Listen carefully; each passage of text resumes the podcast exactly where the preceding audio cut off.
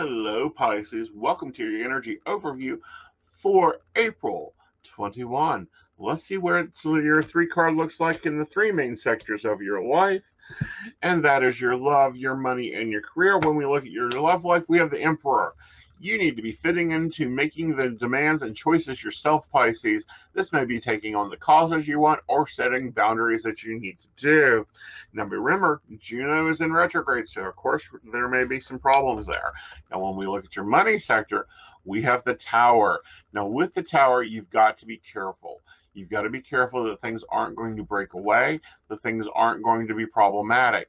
With it hitting your money sector, so you have built up a plan that isn't working and you're going to have to deal with it.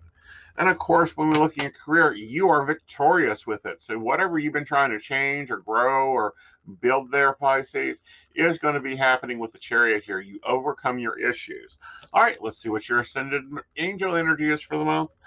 And we have Lilith. Take time to meditate. Step out and view the energy around you. See what is going on with it be sure to be paying attention to yourself that you are taking time to process things.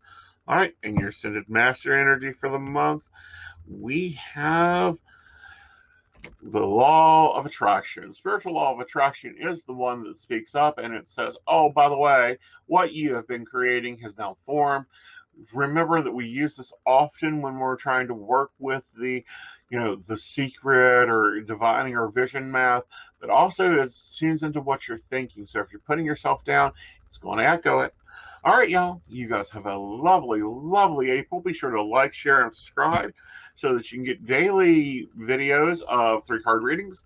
And also come back and see me next month. Comment below what you think of this this month after it's happened. I'd love for that to happen.